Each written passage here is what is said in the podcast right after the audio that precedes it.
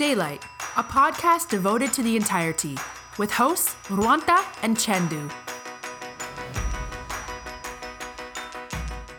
Hello ඔන්න තවත් daylight ඉන්ටව් සිරිස එකක්. ඔම හිතන අපේ දෙවන ඉන්ටව් සිරිස එක නේද? ඔව පලවිනිකේදී අපි ඩොක්ට චන්දන පෙරේර අපි ඔගොල්ල ප්‍රශ්නවලට උත්තර ලබා දුන්න සැලව්ව ඉතින් අද අපි අරගෙන විලා තියෙන්නේ ලංකාව තවත් විශේෂ පුද්ගලයක් ගැන. ඒවගේමයි විශේෂ දේකට ලොකු දායකත්වයක් ලබාදීපු කෙනෙක් ගැන. ලංකාවට ප්‍රසිද්ධයක් ගෙන පොත් ගලෙක් කියලෙකව හරින නිවැරදි අනිවාරයෙන් ඉතින් අපිත් එක්කම එක තුලා එන්නේ පුලාන් ගයාශාන්. ඔහු ගැන කිව්වතින් ඔහු තමයි වයිසවුරු දාහතරට අඩු. පළමු ජාත්‍යන්තර රන්පදක්කම තයිකොඩු ක්‍රීඩාවෙන් ලංකාවට ගෙනත් තියෙන්නේ. ඒවගේමයි දෙදස් හතේ තයිකොඩු ලෝකශූරතා තරගාවලියේ ශ්‍රී ලංකාව නියෝජනය කරලා දා හතරවෙනි ස්ථානය ලබාගෙන තියෙනවා ඒ වගේමයි දෙදස් පහලවේ ලෝකශූරතා තරගාවලියේ ප්‍රථමස්ථානය ලබාගන්නත් සමත්‍ර තියන ඉතින් චඳු මහිතන තව විස්තරවන නේද? ඔව තවත් ඉතින් අටුවාටික මොකටද? අටුවටක මොකටද? ඉතින් දැන්ගහු තයිකොන්ඩ පුහුණුකරුවෙක් විදිර කටයුතු කරනවා. ඉතින් අයිබෝන් කල පිළිගන්න මාස්ට හරි.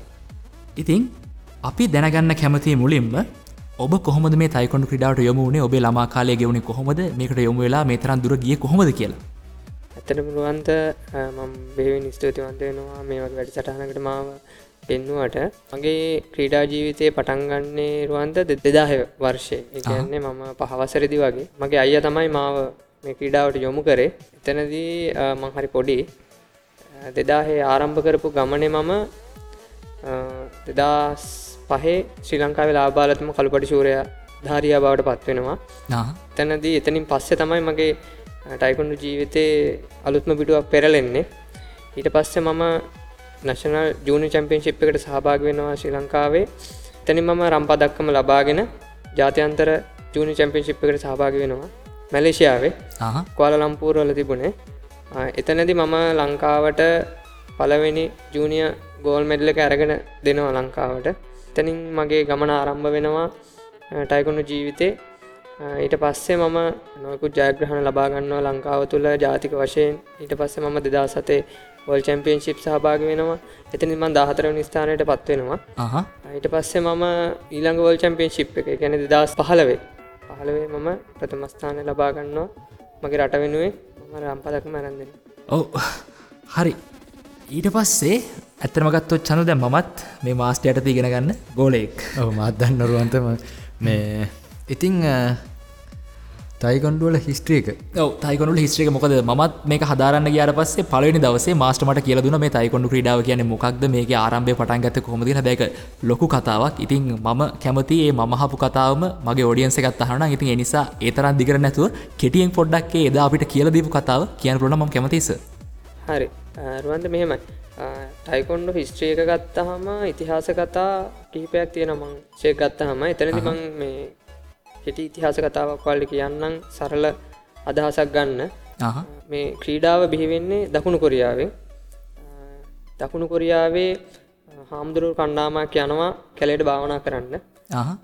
ඒ භාවනා කරන්න ගියපු කැලේ හරහා ඒ දකුණු කොරියාවට එල්ල වෙනවා වෙනත් රටකින් ආක්‍රමණයක්. ඒ ආක්‍රමණය ඒ හාමුදුරුවරු විසින් අත්පා භාවිතා කරලා මැඩ පවත්වන ඒකන රට ඇතුළට එන්න දෙන්නතු හරිද? ඒ ඒ අත්පා භාවිතා කරලා ඒ හාමුදුරුවරු මැඩ පවත්වපු ඒ ක්‍රමය ක්‍රමක්‍රමයෙන් දියුණු වෙලා එක සටන් කලාවක් බවට පත්වෙනවා ඊට පස්සේ තමයි මේ සටන් කලාව ටයිකොන්්ඩෝ කියන නමින් ප්‍රචලිතවෙන් මේ ටයිකොන්්ඩෝ කියන ක්‍රීඩාව පළමවෙන් එක ඉස්සල්ලාම් හඳුන්වන්නේ සුබක් කියන නමින්. ලෝකෙ පුරා සටන් කලාව ආරම්භ වෙන්නේ කෙටියෙන් කිවොත් ඒ ආකාරයට. අපි ලංකාවට මේක එන්නේ එක්දස් නම්සේ හැත්තෑව දශක. හැත්තෑව දශක මේක ලංකාවට එන්නේ. අපි ලංකාවේ පුද්ගලයෙක් දකුණු කොරියාවට ගිහිල්ලා මේ ක්‍රීඩාව ඉගෙනගෙන ලංකාවට ගේනවා. එයා රත්නපුර දිස්ත්‍රික්කේ මාර්ෂ කෙනෙක්. එයාගේ නම තමයි මාර්ෂ සිරිල් ඇන්තනි. එතුමා අදටත් ජීවතුන් අතරන්නවා මේ වෙලාවේ එතුමත් සිහි කරනවා. හරි ඔන්න ඕක තමයි ඉතිං තයිකොන්්ඩුවල හිස්ට්‍රියක් ගැන කියන්න තියෙන්නේ. හරි. ඊට පස්සේ වැදගත් ප්‍රශ්නයක්. තයිකොන්ඩුල තින විශේෂත්වය මොකක්ද? එකන්නේ තව සටන් කලාවල් තින ඒ අතරින් ඇයි කෙනෙක් තයිකොන්ඩු තෝරගෙන කරන්න ඕන කියලා එක ඔබතුමා දකින විදි කොහොමද? මෙහෙමයිරුවන්ත සටන් කලාවක් අ, කියලා කියන්නේ අ, සාමාන්‍ය පුද්ගලයකුගේ අ, ජීවිතයට ගොඩක් වැදගත් දෙයක්. අ, සටන් කලාවක් ගොඩක් කලාවට ඉගෙන ගන්නේ තමන්ගේ ආත්මාරක්ෂාවට අ, ඒ කියන්නේ ඒ පුද්ගලයාගේ කායික මානසික සහ සමාජීය වශයෙන් ඒ පුද්ගලයා ගොඩක් දියුණුවට පත්වෙනවා මේ සටන් කලාවක් ඉගෙන ගන්නකින්. ඒකින් මම කියන්නම් ටයිකොන්ඩ විශේෂ වෙන්න ඇයි කියලා. ටයිකොන්ඩත් සටන් කලාවක් නමුත් ඒ වගේම ටයිකොන්ඩ කියන ක්‍රීඩාවක්. මේ මේ ටයිකුන්ඩු ක්‍රීඩාව ඔලිම්පික් ක්‍රීඩාව මේ ටයිකුණු ක්‍රීඩාව තුළ ගොඩාක්ම තියෙන්නේ පාපහරවල්. කියන්නේ ලෝකයේ වේගවත්ම පාපහරවල් තියෙන මේ ටයිකොන්ඩු කියන ක්‍රීඩාව මේ ක්‍රීඩාව ඉගෙන ගන්නකින් ඇත්තටම රුවන්ත මේ තමන්ගේ ආත්මාරක්ෂාවට හොඳයි. කියන්නේ ගොඩක් ගෑනු ළමයින්ට දාදක ආද සමාජය ගත්තහම ගොඩක් ගෑන් ළමයින්ට ප්‍රශ්න තියෙනවා කරදර සිද්ධ වෙනවා. ඒ වගේ බේරිලා ඉන්න පුළුවන්.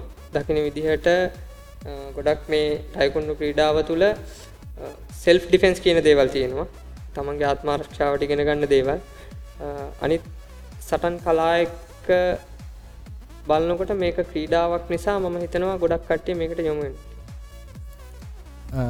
එතොට පුලාන් මාස්ට මේ සටන් කලාවක් එක්ක මේ බැඳුණු හැම්වරෑම මේ ආධ්‍යාත්මික පැතිකටත් තියෙනවා. ඉතින් මේ මොකද මේ තයිකොන්ඩු හා බැඳිච්ච ආධ්‍යාත්මික පැතිකඩ? ඇත්තටම ටයිකොන්ඩෝ වල තියෙනවා භාවනා ක්‍රම. සටන් කලාවක් ඉගෙන ගන්න මා පුද්ගලයෙක් වුණාම එයා ගොඩක් මනස මානසිකත්වයේ ආධ්‍යාත්මික වශයෙන් දියුණු පුද්ගලයෙක් වෙන්න ඕනේ. එයා ඒ කියන්නේ අපි ඕනම දෙයක් ඉගෙන ගන්නකොට අපේ මනස නිරවුල් කරගන්න ඕනේ. ඉස්සෙල්ලාම මා ඔළුවේ ප්‍රශ්න තියෙනවා නම් ඒ දේවල් අයින් කරලා ඒ දේ අපි ඉගෙන ගන්න දේ ඔළුවට දාගත්තොත් තමයි හරි විදිහට ඒ දේ අපිට පිහිටන්නේ. ඉතින් මේ සටන් කලාව කියන දේත් අපි ගොඩක් මේ දේට යොදාගන්නේ ශරීරයේ කොටස්නේ. එන අත්පා භාවිතා කරලානේ මේ දේ කරන්නේ. එතකොට අපිට ගොඩක් මේ ආ, මේ මානසික ඒකාග්‍රතාවයේ සුවය කියන දේ අවශ්‍යයි. ඒක නිසා අපි ගොඩක් භාවනා ක්‍රම යොදා ගන්නවා මනස සැහැල්ලු කරගන්න. අ, ඒ තුලින් අපි අපේ ශරීරය තුළ බලයක් අපි උත්පාදනය කරගන්නවා. ඒ- ඒ තුලින් අපිට එතකොට පුළුවන් මේ සටන් කලාව සටන් කලාවන් තව දේවල් අපේ සෑ- මේ කියන්නේ අපි ජීවිතයට ආකර්ෂණය කරගෙන ඒ දේවල් හරියට ඉගෙන ගන්න. හරි අ, ඉතින් මේ තයිකොන්ඩු ලයි් එක දැන් තයිකොන්ඩු ඉගෙන ගන්න දැන් අ, ලංකාවට ලොක ජයග්‍රහණයක් ගෙනාව කෙනෙක්නේ. අ, එතකොට මේ ජීවිතය තුළ මේ අමතක නොවන සිදුවීමක් වුණාද තයිකොන්ඩු ලයි ඔව්, මගේ අමතක නොවන සිදුවීම් කීපයක් සිද්ධ වුණා. මම එක එකක් කියන්න මගේ මම දැන් අ, මගේ පළවෙනි ජාත්‍යන්තර රම්පදක්කම ලබා ගන්න කාලය කියන්නේ 2005 අ, එතනදී මට කියන්නේ මගේ ෆයිනල් මැච් එක ඒ- ෆයිනල් මැච් එකේදී අ, කියන්නේ මම පුරුදුන ක්‍රමයක් තිබුණා සෙල්ලම් කරනකොට ෆයිට් කරනකොට මගේ ක්‍රමය කියලා කියන්නේ එතනදී ඒ හැම මැච්ච එකටම මට මගේ ගුරුවරයා මගේ ඉස්සරහ ඉන්න ඕනේ. නමුත් ෆයිනල් එකේදී අන්තිම තප්පර 10 වෙනකල් මගේ ගුරුවරයා මගේ ඉස්සරහ හිටියේ නැහැ. ඒ වෙනකොටත් මම පෙරදිලා හිටියේ. අන්තිම තප්පර 10 දී මගේ මාස්ටර් මගේ ඉස්සරහට ඇවිල්ලා රින් එකේ වටෙන් දුවගෙන ඇවිල්ලා ඉස්සරහට ඇවිල්ලා ඔයාගේ ගහිල්ල ගහන්න කිව්වා. අන්න එතනදී මගේ ටෙක්නික් පාවිච්චි කරලා මම සෙල්ලම් කරා. එතනදී මම ජයග්‍රහණය කරා. සමහර විට මම මේ තරංගේ පරදින්නට ඉඩ ඉඩ තිබුණා මගේ මාස්ටර් එතන හිටියේ නැත්තම්. අන්න ඒක මට ගොඩක් ජීවිතේට වටින සිදුවීමක්. හරි හොඳයි ඊළඟ ප්‍රශ්න තමයි මේක මේ ලංකාව පුරාම තියෙන ප්‍රශ්නයක් සාමාන්‍යයෙන් දෙමවපිය ඇත්තරම් බයයි තමන්ගේ ළමයා සටන කලාවක් හදාරන්න යනවට මොකද මටත් ඒ ප්‍රශ්න තියෙන මොකද මටත් ගෙදරින් හරිමක මැතිවුණා ම මෙහෙම දෙයක් හදාරන්න යනවා කියලා.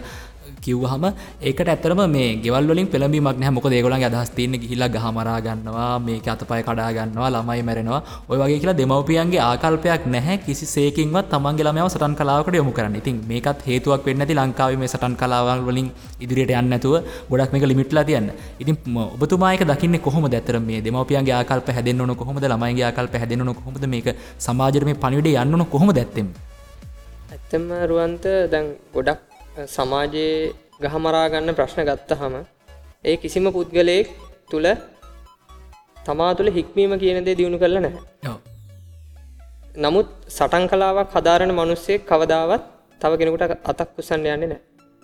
ඒ තමා තුළින් තමා හික්මීම ඇති කරගෙන තියෙන හරිද දැන් දෙමව්පියෝන්ගේ තියෙන මතය තමයි රුවන්ද ඇත්තටම දැන් ඒ වගේ දෙයකට ගියොත් අතපය කඩාගෙන ගහගෙන